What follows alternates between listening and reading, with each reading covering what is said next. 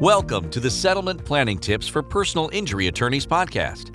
This podcast helps personal injury attorneys and their staff members navigate the unique legal and financial issues that arise near the settlement of a personal injury case.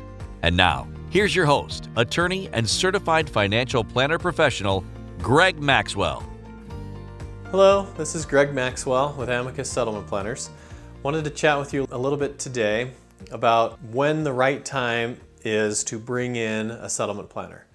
Okay, so we get this question a lot from attorneys. They've, they've got a case, it's somewhere in the litigation process, and they call us and say, hey, when, when do we need to call you? When do we need to get you involved?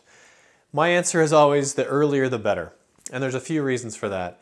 The earlier we can get involved in a case, the more we, time we're going to have to get to know that client, get to know whether that client is on government benefits that need to be protected, like Medicaid or SSI or HUD housing or food benefits or anything like that. Gives us time to start prepping for that.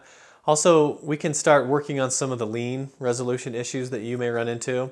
If there's an ERISA lien, if there's a Medicare set aside account that needs to be set up, if there's other liens that we can help you start to negotiate early in the process, it's going to save you a lot of time and get you paid a lot quicker than if you wait to get us involved at the very last minute and then we're starting that process.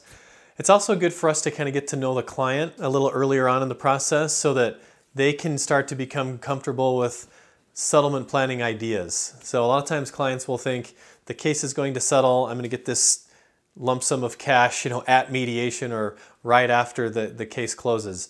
And so it's good for us to get in and just kind of help set expectations of what's going to happen, kind of introduce the idea of a trust if needed or a structured settlement annuity or ways to kind of help them build a financial plan so that they have some peace of mind knowing, okay, look, when this case settles, I'm not just going to be on my own. I've got someone that's going to help me figure out my government benefits, figure out my investments, help me kind of put this together in a way that's really going to help me transition from the litigation phase of the case through settlement to the post settlement kind of rest of their life scenario. So there's really no, it's never too early to give us a call. Um, we'd prefer to be involved earlier rather than later, um, just because it gives us more time to do what we need to do and do it effectively.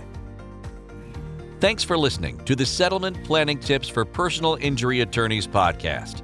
If you like this podcast, make sure to visit amicusplanners.com for more great content, including videos, PDF checklists, show notes, and more. Don't forget to subscribe, and be sure to join us next week for more settlement planning tips.